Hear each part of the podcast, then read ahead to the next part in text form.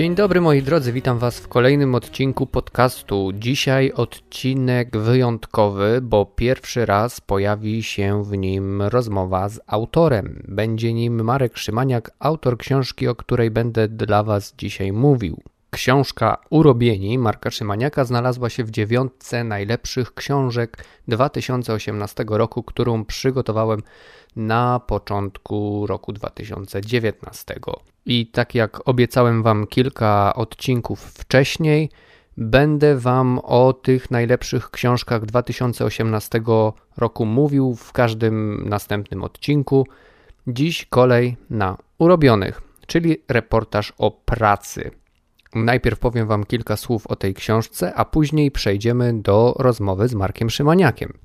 A więc reportaże o pracy. Praca była bardzo ważnym reporterskim tematem w latach 90.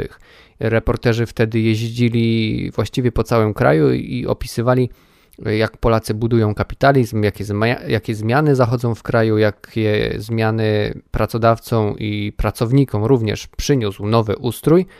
Mm, ale później temat pracy zniknął z radarów reporterów, przynajmniej nie pojawiały się książki na ten temat, a w ostatnich miesiącach znów intensywnie pisze się o pracy. Pojawiło się kilka książek na ten temat. Było Nie hańbi Olgi Gitkiewicz, mm, był zawód y, Kamila Pfeiffera, wcześniej był To nie jest kraj dla pracowników Rafała Wosia.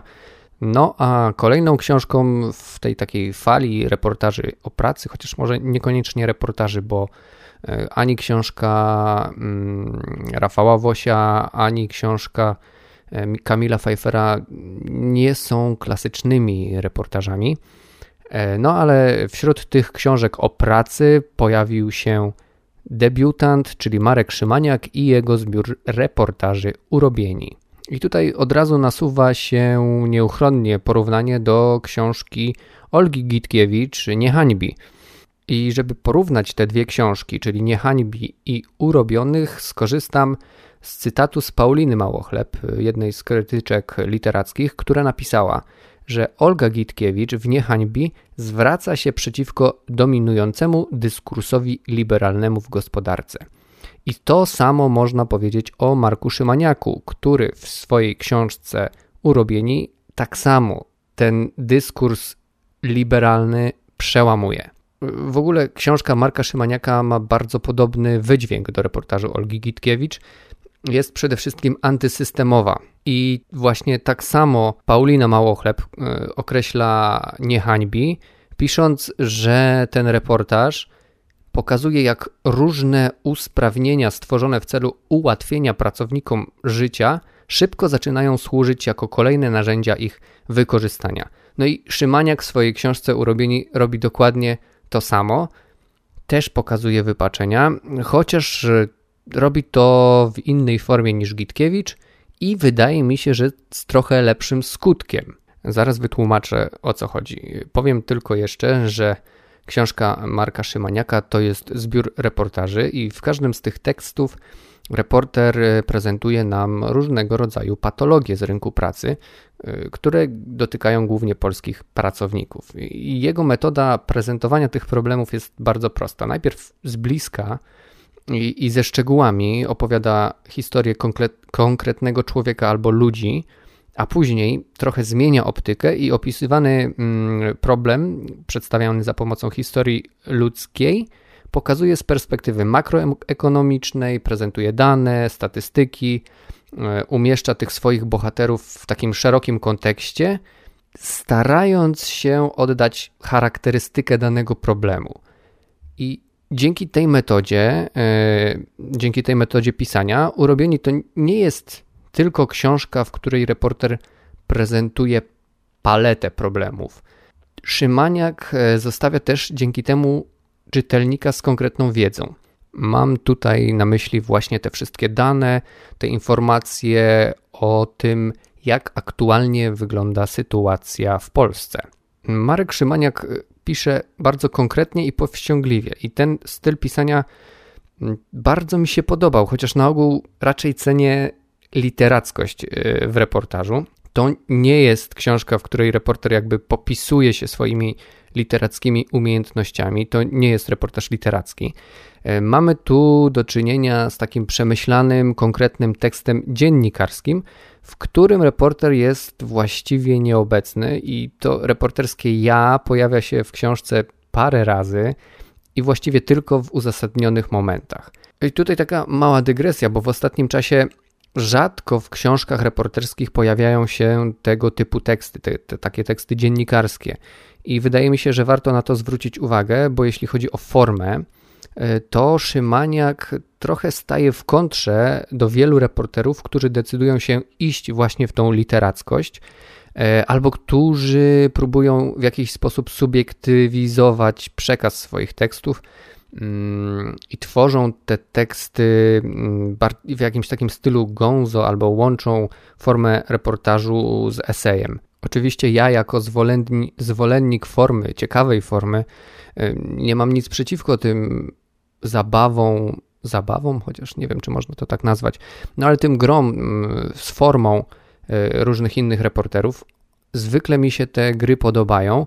Mm, chciałbym tylko zaznaczyć, że Marek Szymaniak y, pisze zupełnie inaczej. Chociaż jemu też czasami y, zdarza się popaść w taki publicystyczny ton. W kilku miejscach w tej książce na przykład sugeruje, jak rozwiązać niektóre problemy, a reporter raczej takich rzeczy powinien unikać, no bo to, jest, to już jest właśnie bardziej publicystyka niż reporterka. No, ale wracając do książki, ta taka rzeczywistość, którą nam przedstawia Marek Szymaniak w, w Urobionych, ta rzeczywistość, która jest właśnie nieprzetworzona literacko, mm, nie tylko nas jako czytelników zawstydza i szokuje, e, pozwala też e, spojrzeć na znane nam problemy z zupełnie innej perspektywy. I właśnie zazwyczaj ta perspektywa jest w kontrze do tej dominującej, do tego dominującego dyskursu liberalnego, bo na przykład okazuje się, że duży zakład produkcyjny, który powstaje na terenie dotkniętym wysokim bezrobociem, nie jest dla pracowników wybawieniem, ale właśnie ośrodkiem wyzysku i poniżenia. Albo związki zawodowe, na ogół okazuje się w książce Marka Szymaniaka, na ogół robią dobrą robotę, a, a zła opinia na ich temat to jest efekt między innymi przejęcia przez dziennikarzy dyskursu liberalnego. Y, nie jest to właśnie efekt konkretnych działań ani zaniechań związkowców, tylko właśnie tej narracji liberalnej wśród dziennikarzy. Albo Marek Szymaniak pozwala nam zauważyć, że przestrzeganie prawa e, pracowników wpływa pozytywnie na rynek pracy, albo że można pracować 12 godzin na dobę i nie mieć za co żyć. A to nie jest dla wszystkich takie oczywiste. I tak już patrząc na książkę Marka Szymaniaka ogólnie i bardziej z dystansu, wydaje mi się, że Urobieni to jest książka, która nie tylko wytyka patologię rynku pracy, nie tylko pokazuje te mechanizmy y, patologii, to jest też reportaż, który dzięki wyraźnym zbliżeniom na bohaterów każe nam w pracowniku widzieć przede wszystkim człowieka, a przez to wydaje mi się, że Szymaniak w swojej książce wyraźnie upomina się o empatię wobec urobionych. Chciałbym też powiedzieć, że reportaże z tego zbioru są bardzo bliskie naszemu życiu, bo przecież y, większość z nas pracuje albo pracowała, albo będzie pracować i często w tej naszej pracy mamy albo mieliśmy do czynienia z różnymi patologiami, również tymi, o których pisze Marek Szymaniak. I to silne osadzenie w naszej rzeczywistości jest na pewno wielką siłą książki, ale jednocześnie jest też słabością, bo te reportaże dotyczą Polski tu i teraz, tych ostatnich kilku lat i zapewne tylko najbliższej przyszłości, bo bazują na danych, które wydaje mi się szybko się zdeaktualizują. Poza tym opowiadają o problemach, które, e, które zapewne szybko nie znikną, ale może w znaczący sposób jakoś zmienią swoją charakterystykę, przez co też książka trochę straci na aktualności. E, z tego względu wydaje mi się, że warto tę książkę czytać szybko, teraz, w tym momencie.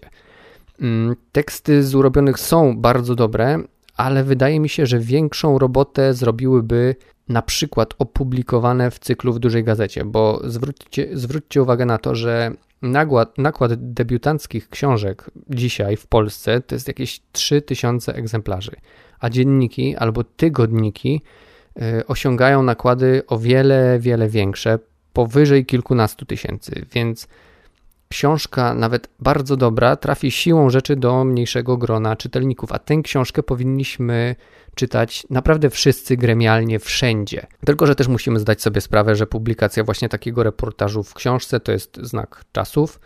Reportaż bardzo mocno przenosi się teraz do książek, gazety nie chcą go drukować, a tego żaden autor, nawet najlepszy, nie przeskoczy, więc nie dziwota, że urobieni pojawiają się w formie książki, a nie cyklu reportaży w jakiejś dużej gazecie. To tak już na marginesie. I już na koniec, y, szukając tego uniwersalnego jakiegoś przesłania, które w książce byłoby najważniejsze, które z tej książki robiłoby właśnie książkę w pewien sposób ponadczasową, mm, nie taką doraźną. Wydaje mi się, że tym pierwiastkiem o uniwersalności zawartym między wierszami to będzie właśnie ten apel o empatię. Bardzo Wam polecam przeczytanie tej książki, jeżeli jeszcze nie czytaliście. A teraz zapraszam Was na rozmowę z Markiem Szymaniakiem. Rozmowa, rozmowa odbyła się we wrześniu 2018 roku, czyli 2-3 miesiące po premierze książki Urobieni. Odbyła się wtedy, bo już wtedy myślałem o podcaście. Nie udało mi się go w tamtym czasie uruchomić. Miałem naprawdę zbyt dużo zajęć, żeby zająć się jeszcze dodatkowo podcastem. Więc pamiętajcie, słuchając y, tej rozmowy, że ona była nagrana we wrześniu 2018 roku. Ponadto chciałbym Was przeprosić troszeczkę za jakość, bo ona była nagrywana zupełnie innym mikrofonem, trochę gorszym od tego, który teraz y, mam, którego używam. I to niestety czuć, ale mam nadzieję, że mi to wybaczy, wybaczycie. Przede wszystkim dajcie znać, czy takie rozmowy Wam się podobają. Dostałem od Was już sygnały o tym, że chcielibyście słuchać rozmów y, z reporterami, więc bardzo intensywnie o tym myślę, ale na razie wrzucam tę jedną. Posłuchajcie, powiedzcie, co sądzicie i dajcie znać. Zapraszam do wysłuchania rozmowy z Markiem Szymaniakiem.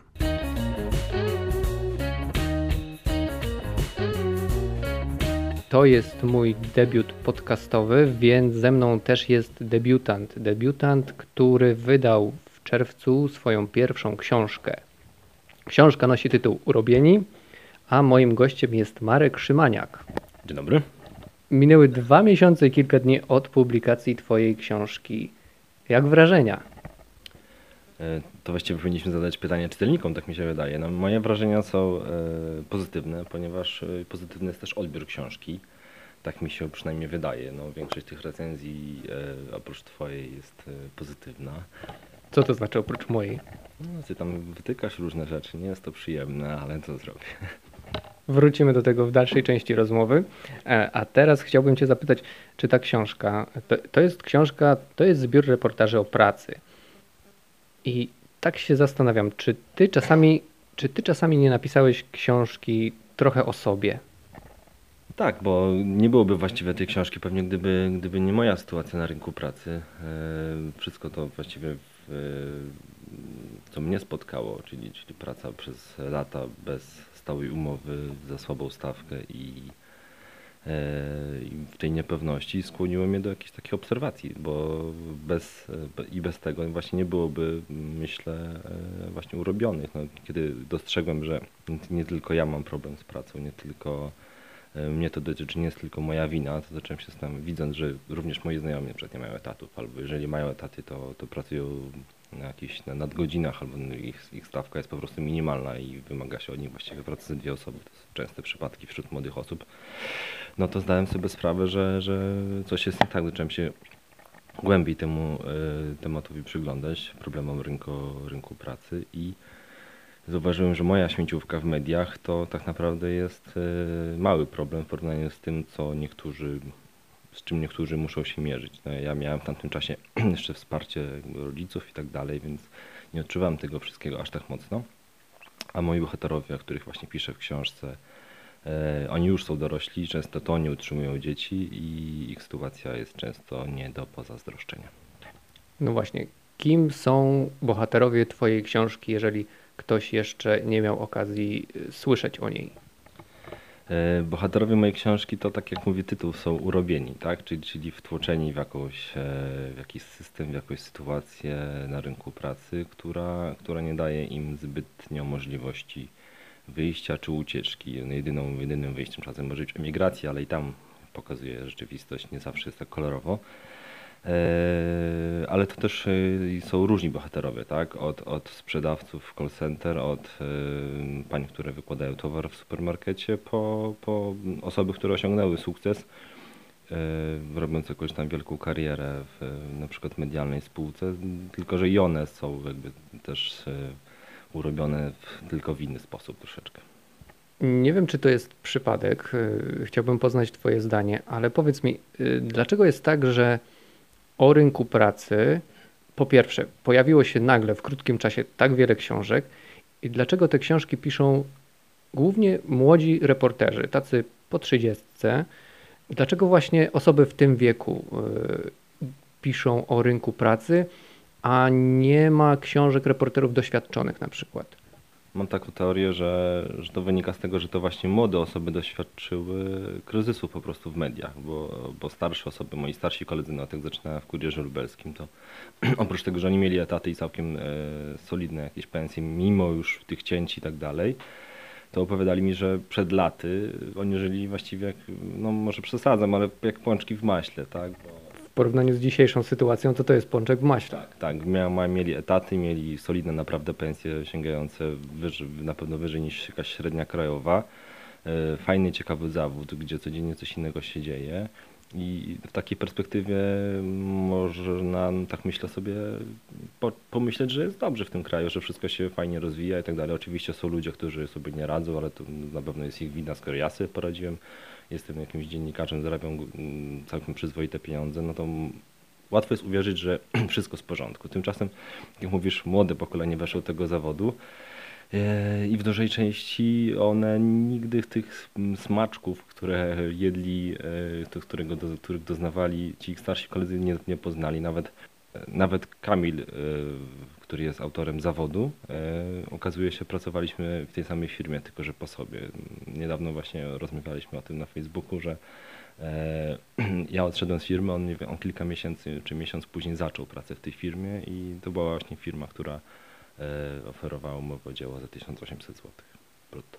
A czy taka perspektywa reportera, który doświadczył tych wypaczeń na rynku pracy, pomaga, czy na przykład przeszkadza w zachowaniu dystansu? Myślę, że to i to, bo po pierwsze mm, pomaga w tym, że problemy, które jakby doświadczyliśmy, mm, no znamy je z własnego doświadczenia, więc łatwiej jest nam się też y, rozmawiać z tymi ludźmi, nawet kiedy mówimy o sobie. E, kiedy pracowałem na tą książkę, to jedną nogą pracowałem w portalu TFN24 i jeżeli przyjeżdżam do jakiegoś miasta mojego i ktoś myśli sobie, że rozmawia z dziennikarzem TFN24, dla nich często było szokiem, że ja nie mam umowy o pracę, że zarabiam tyle i tyle, bo jakby nie, wtedy się z nimi, e, tego nie ukrywałem w rozmowach z nimi. Więc, e, więc cóż, to jakby pomaga z jednej strony, tak, zdobycie i zaufanie, pokazać, że też jestem zwykłym człowiekiem, a nie gwiazdą TVN-u. E, I, a z drugiej, tak jak mówisz, ciężko zachować oczywiście jakiś pełny obiektywizm, tak. Zresztą ja wcale mm, nie uważam, że taki zachowałem. Tak? Reportaż jest gatunkiem publicystycznym i mam, myślę, prawo jako autor mm, pokazać troszkę, co myślę. A idąc dalej, czy to nie jest tak, że też próbowałeś sobie tą książką załatwić jakby swoje problemy, wylać frustracje jakieś? Czy załatwić problem. No, tak jak troszeczkę już wspomniałem, no, mam problem i myślę, że nie tylko ja z rynkiem pracy. Widząc jakiś problem, dziennikarz myślę, że ma obowiązek po prostu pisać o nim. Tak też jakby rozumiem reportaż, że, żeby pisać o czymś w celu napraw to, tak? Jeżeli widzę na ulicy głodujące dziecko albo bezdomnego, to myślę sobie napiszę o tym, ponieważ yy, chcę to naprawić. Jeżeli nie wiem, auta dymią smogiem, to chcę to naprawić. Jeżeli widzę, że ktoś nie ma umowy o pracę, a powinien ją mieć, chcę to naprawić. Jeżeli jakaś firma wyzyskuje pracowników, to obowiązkiem dziennikarza jest pisanie o tym, pokazywanie problemów po to, żeby było lepiej. Okej, okay, a kiedy przystępowałeś do pisania książki, to znaczy kiedy zastanawiałeś się nad tym tematem, y, który chcesz poruszyć, na pewno miałeś jakąś wizję, mm, na pewno coś sobie wyobrażałeś, y, jak wygląda rynek pracy, jak wygląda sytuacja ludzi na rynku pracy. Czy praca nad książką i później już finałowy efekt mm, zweryfikowało to Twoje pierwotne postrzeganie problemu? Mm, zweryfikowało w tym stopniu, że yy, nie miałem właściwie pojęcia, że aż taki jest problem, tak? że tak naprawdę odkrywając kolejne warstwy tego, czym się zajmuję, widziałem, że, że tych problemów jest coraz więcej. Nawet teraz czytam jakieś opinie o swojej książce czy recenzje i czasem pojawiają się głosy, że, że nie wszystko zostało opisane. No, oczywiście, że nie wszystko. No, ciężko byłoby opisać cały rynek pracy i każdy, każdą branżę i każdy zawód. Ta książka musiałaby mieć nie 200 kilkadziesiąt stron, tylko pewnie z 800 i pewnie też wszyscy, ktoś by się znowu zgłosił i, e, i że tak powiem powiedział, że jego nie opisano. Zresztą po publikacji książki, już po, po premierze też zgłaszały się do mnie osoby z kolejnych firm, z kolejnych branż i tak dalej. Ja zawsze odpowiadam, że e, no nie ja jeden zajmowałem się tym tematem i jeżeli komuś brakuje jeszcze, to zawsze może sięgnąć czy po książkę Nie hańbi Olgi Gitkiewicz, czy właśnie po zawód Kamila, e, ponieważ ta, każda z tych książek ma około powiedzmy 200 stron, więc łącznie to daje ponad 600, myślę, że więcej. E, a w tych książkach nie powtarzają się za bardzo ani branże, ani historie. Nie ma właściwie dwóch tych samych, tak? Bohaterów w książkach, to dla nas bardzo dobre. E, I to pokazuje tylko, jaki jest problem, tak? Że trzech, trzech reporterów mniej więcej w tym samym czasie zajęło się problemem i po pierwsze nie opisało tego samego, po drugie ile jeszcze zostało do opisania, więc y, już nawet też dostawałem wiadomości, że powinna, powinna być druga część urobionych, urobieni dwa, oczywiście no nie planuję tego, aczkolwiek e, no widać temat jest ciągle żywy, tak. Myślę, że jeżeli nic się nie zmieni, to za kilka lat śmiało można pisać jeszcze raz taki reportaż. Może, może tak jak ty zwróciłeś uwagę, bardziej do prasy niż do książki, ale na pewno temat jest niewyczerpany. Właśnie, do Twoich planów jeszcze wrócimy, ale teraz y, chciałbym Cię zapytać właśnie o to, o czym napisałem w recenzji. Y, bo ja tam zwróciłem uwagę, że to jest książka na teraz. Y, że to jest książka, która mm, to jest książka, w której cytujesz dane. Czy nie boisz się po prostu, że ta książka się bardzo szybko zestarzeje, przez to, że ona jest tak mocno osadzona w teraźniejszości? Chciałbym, żeby się ta książka bardzo szybko zestarzała, ale w taki sposób, że te problemy zostaną rozwiązane. E, jeżeli te problemy nie będą rozwiązane, jakby to powiedzieć, myślę, że nie ma na to jakiejś wielkiej siły, tak? No mam nadzieję, że tak będzie, ale, ale będzie to na pewno długa droga i stopniowa, e, więc myślę, że, że jeżeli nawet dane nie wiem, dotyczące płacy na przykład, tak, e, będą w książce są z 2016 roku. To już się wydaje, że to są dwa lata, no ale dlaczego tak jest? No dlatego, że GUS publikuje raz na dwa lata, więc e, są dane oczywiście średnie co miesiąc publikowane, są dominanty i tak dalej, które są właściwie bardziej precyzyjne. Mediana, na przykład środkowa pensja, są publikowane dużo rzadziej. Mało osób na to tak naprawdę zwraca na to uwagę. Więc nawet jeżeli te dane się e, zaktualizują w takim sensie, że przed 2020 roku ta pensja będzie kilka stówek wyższa, a nie sądzę, żeby wzrosła jakoś lawinowo, czy gwałtownie, może to jest lepsze słowo, to, to problem, jeżeli strukturalnie będzie dalej dużo śmieciówek, dalej będzie outsourcing i tak dalej, to książka będzie aktualna. Poza tym to jest jedna rzecz, a druga e, dla mnie też zwracałeś uwagę na jakiś taki uniwersalizm w tej książce, że, że ci go brakuje. E, dla mnie taką uniwersalną ideą tej książki może być e, właśnie e, apel. Pisałeś o tym, tak? O godność człowieka, tak? Ja, ja powtarzam to też w rozmowach i na różnych spotkaniach, że dla mnie nie ma wytłumaczenia tego, że zysk, szczególnie ten nieuczciwy, jest, odbywa się, odbywa się kosztem e, człowieka. Tak? Nie, nie, nie godzę się na to i ta książka jest tego wyrazem. Czy e, czytelnik, który sięgnie za 20 lat, jeżeli wysnuje taki wniosek, to myślę, że będzie uniwersalny i wtedy, i teraz, że, że zysk nie powinien odbywać się w ten sposób. To jeszcze ciągnąc ten wątek e, weryfikacji rzeczywistości w czasie pisania książki. Czy coś, co sobie zaplanowałeś, nie wyszło? Tak, był, e, było takich e, pomysłów na tekst kilka, ale jeden myślę, że zweryfikował się tak naprawdę dość brutalnie z rzeczywistością. Chciałem w reportażu opisać to, jakie zawody, jakie, w jakich branżach roboty już zastępują ludzi, no bo dużo się mówi o tym, że, że w przyszłości te roboty ludzi zastąpią i nie będzie pracy. To jest jakby temat na oddzielną dyskusję. Oczywiście to się powoli dzieje, ale niestety bardziej na świecie niż w Polsce. E, ponieważ w Polsce ciągle niestety bardziej się opłaca zatrudnić często nisko, nisko wykwalifikowanego pracownika, zapłacić mu bardzo mało, niż kupić robota, który kosztuje bardzo dużo. Mm, I, I, właśnie akurat e, rozmawiamy w dniu, kiedy się ukazał bardzo ciekawy raport i wynika z niego, że, że w Polsce przypadają zaledwie 32 roboty na 10 tysięcy pracowników. Średnia światowa to jest 74, a w naszych sąsiednich e, Czechach czy Słowacji jest ponad 100, w Słowacji 135. To pokazuje ile, jak daleko jesteśmy od takich krajów, które są blisko nas, a chcą mówić o jakichś wysoko rozwiniętych. To teraz porozmawiajmy o tym, nad czym już pracujesz, bo opublikowałeś jedną książkę, ale już się pisze druga.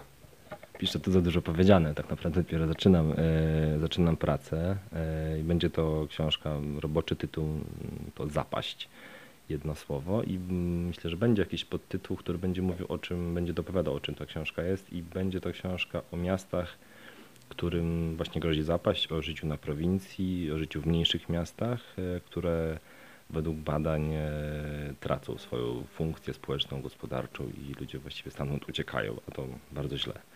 E, ale też, żeby nie było tak smutno, to będę pokazywał również pozytywną stronę życia właśnie w takich miejscach i miastach, którym się udało, a są takie miasta i też chcę je pokazać.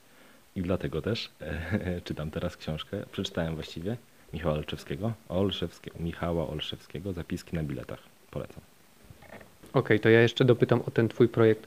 Czym on się różni w podejściu do miasta archipelagu Filipa Springera, oprócz tego, że nie będziesz pisał o byłych miastach y, wojewódzkich? Może tak, bo Philip Springer pisał o miastach właśnie, które e, były miastami wojewódzkimi, to są dość duże miasta. Moje miasta e, na liście tych zagrożonych jest 122 i jest ich dużo, one są generalnie dużo mniejsze.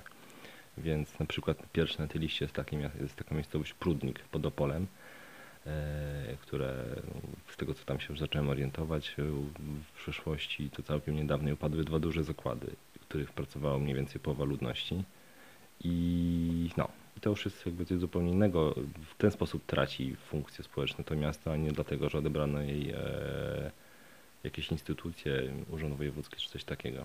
Dodam tylko, że oczywiście e, pewne cechy wspólne na pewno będą, bo obaj e, Filip kilka lat temu, teraz ja wyruszę gdzieś tam w Polskę i będę pisał o prowincji, ale no nie jestem ani pierwszym, pewnie ani ostatnim, który, który podejmuje ten temat.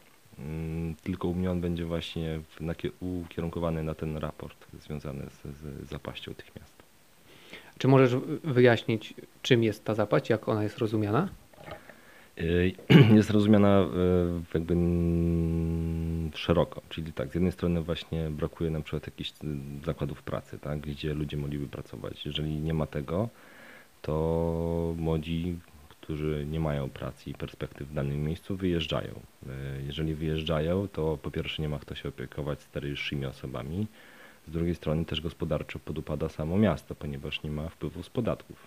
Kolejne firmy, wiesz, to się tworzy taki zaklęty krąg, że samo się napędza, wszyscy wyjeżdżają i rozwój e, całej Polski właściwie się sprowadza do jakichś kilku metropolii, największych miast, e, a cała mm, cała okolica, że tak powiem, nawet nie Mazowsze jest dobrym przykładem. Warszawa jest super bogata, a są miejscowości na Mazowszu, które są po prostu bardzo biedne, nie ma nawet, wiesz, likwidowane są połączenia autobusowe i tak dalej. Nie ma nawet jak stamtąd wyjechać. Już do tego stopnia coraz częściej dochodzi. Zresztą Olga Gitkiewicz całą książkę będzie robiła o transporcie publicznym, więc upadku tego transportu, więc e, tutaj znowu jednorazowo się gdzieś tam zbliżymy. E, wspomniałeś Olgę Gitkiewicz. Dzisiaj widziałem właśnie że Olga Gitkiewicz na swoim Facebooku poprosiła wszystkich, którzy dojeżdżają dłużej e, do pracy niż godzinę, żeby się do niej zgłaszali. Nie wiedziałem o co chodzi, ale teraz już wiem, że to, e, że to jest nowy projekt reporterski. I tutaj chciałem tak sprytnie nawiązać też do Twojego nowego profilu na Facebooku, bo Zapaść też już ma profil na Facebooku. Tak, i wszystkich bardzo gorąco zachęcam do polubienia. Też lubię i bardzo śledzę, i szczególnie, że sam prowadzę. E, ale tak, no Olga szuka, ponieważ e, jak z tego, co z nią rozmawiałem jakiś czas temu e, w Krakowie, mieliśmy wspólne spotkanie, to jej cała książka będzie dotyczyła upadku transportu publicznego, PKS-ów i tak dalej, a u mnie, dlatego ona też szuka nawet osób, które dojeżdżały czy do Warszawy, czy do dużego miasta. U mnie to będzie mm, jeden właśnie wspólny reportaż, będzie do, który nas jakby łączy i moją książkę nową z jej nowym projektem E, to to, że mamy jeden temat na temat transportu publicznego. Tylko tak jak mówię, u mnie to będzie w małych miejscowościach, na przykład w Bieszczadach. Jakiś rok temu bodajże zamknęli e, wszystkie takie linie i właściwie wszyscy turyści, którzy tam przyjeżdżają, to najczęściej samochodami, a mało kto sobie zdaje sprawę, że te osoby, które tam mieszkają, no teraz nie mają przed jak dojechać do pracy, albo do szkoły, albo do lekarza starsi i tak dalej, więc no to jest oczywiście szeroki problem i i, i myślę, że można napisać właśnie nie tylko reportaż, ale i całą książkę na ten temat. Okej, okay, ale co można znaleźć na profilu Zapaści i dlaczego warto lubić? Co można znaleźć? E, obecnie wrzucam tam e, różnego rodzaju wiadomości właśnie związane z, z życiem e, w tak zwanej Polsce B czy Polsce C, jakieś ciekawostki. Wrzucam informacje na temat samego raportu mówiącego o zapaści tychże miast, a w przyszłości będą tam się pojawiały po prostu relacje z, z moich podróży, czy, czy z rozmów z bohaterami i tak dalej, zdjęcia z tych podróży. Więc będzie można na pewno bardziej na bieżąco śledzić to, co się dzieje. Zresztą w Rubionych początkowo też tak, też tak było. Oczywiście gdzieś jechałem i tak dalej, to yy, wrzucałem te zdjęcia. Tutaj będzie pewnie tego jeszcze więcej, ponieważ yy, więcej jest miejscowości w Rubionych, aż, tego, aż tak dużo tego nie było. Powiedziałeś już, że czytasz e, książkę Michała Olszewskiego Zapiski na biletach. Jakie jeszcze książki czytasz i e, może też opowiedz o tym, o czym jest, e, o czym są zapiski na biletach, bo może nie wszyscy wiedzą. Mm, zapiski na biletach to no właśnie takie zapiski, tak? takie ironiczne jakieś spostrzeżenia z podróży Michała Olszewskiego, bardzo błyskotliwe i bardzo E, pokazujący, jak on świetnie obserwuje rzeczywistość. Bardzo mu tego zazdroszczę, bo ja takich umiejętności chyba nie mam, nie wiem. E, na pewno czytam to też ucząc się tego tak naprawdę, jak, jak, e, na co można zwrócić uwagę. Więc ta książka dla mnie, ma dla mnie taki walor edukacyjny, chociaż szczerze powiedziawszy nie wiem, czy będę umiał tak pisać, bo robieni są dość surowi i nie wiem, czy tak nie pozostanie, bo to po prostu jest dość trudne, a najlepiej pisze się w tym, jak się, jak się czuje, a ja czuję bardziej tak surowo. No, a będę czytał e, w najbliższej przyszłości drugą książkę e, Michała Olszewskiego, drugą czy trzecią. Najlepsze buty na świecie, bardzo docenianą książkę. Niestety nic nie wiem temat, a wiem, że chcę ją przeczytać, więc tu już przede mną leży i czeka. To ja Ci od razu powiem, bo to też jest książka o y, Polsce małych miast. Jak chcesz, to zapraszam na bloga, jest recenzja polecam. Na pewno przeczytam, no, y, dlatego też biorę się za tą książkę, ponieważ przygotowuję się do, do pracy nad reportażami do swojej. Tam dostałem po prostu listę od mojego redaktora, którą powinienem przeczytać. E, zapiskę na biletach akurat już widziałem wcześniej. E, o tej książce wiedziałem, że jest nagradzana, doceniana, ale tak naprawdę nie wiedziałem o czym, a teraz widzę, że muszę ją przeczytać. No, ale już zacząłem mówić o, o kolejnej książce, którą po prostu, tematyka, której po prostu mnie interesuje, czyli Służba Zdrowia. Jest to książka Pawła Kapusty pod tytułem Agonia. Ma premierę niebawem, czyli 19 września bodajże. Tak, 19. Ja tej książki jeszcze nie czytałem, ale czytałem wiele reportaży Pawła Kapusty, też nagrodzonego reportera. I czyta się jej świetnie, więc myślę, że książka też będzie świetna. Zresztą moja narzeczona y, już tą książkę czytała i jest zachwycona, a sama jest pielęgniarką, więc wie o czym, że tak powiem, jest tam pisane. Dobrze, bardzo dziękuję Ci za rozmowę i za poświęcony czas. A tymczasem dziękuję Wam bardzo za uwagę. Polecam książkę Marka Szymaniaka Urobieni. Mm, może zdecydujecie się przeczytać również książki, o których Marek mówił przed chwilą. Jeszcze raz dziękuję Ci, Marek, za poświęcony czas. Dziękuję, to była przyjemność. I do usłyszenia. To była rozmowa z Markiem Szymaniakiem. Bardzo dziękuję, że wysłuchaliście jej do końca. Przypominam, dajcie znać, czy chcielibyście słuchać takich rozmów, dajcie znać, jak ta rozmowa Wam się podobała. A ja dziękuję Wam za ten odcinek i zapraszam na kolejne. Trzymajcie się.